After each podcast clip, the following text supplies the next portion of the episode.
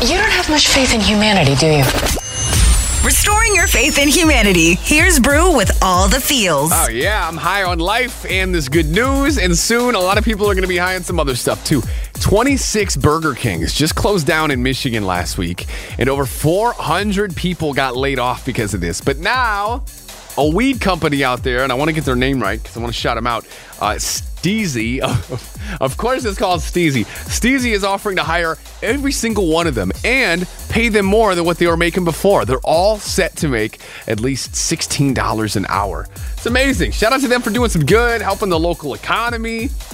And I also feel like a lot of these people are going to see the same customers. I feel like they cross over quite a bit, so it all works out. Let's wrap with a quote A small house can hold as much happiness as a big one. That's giving us all the feels today.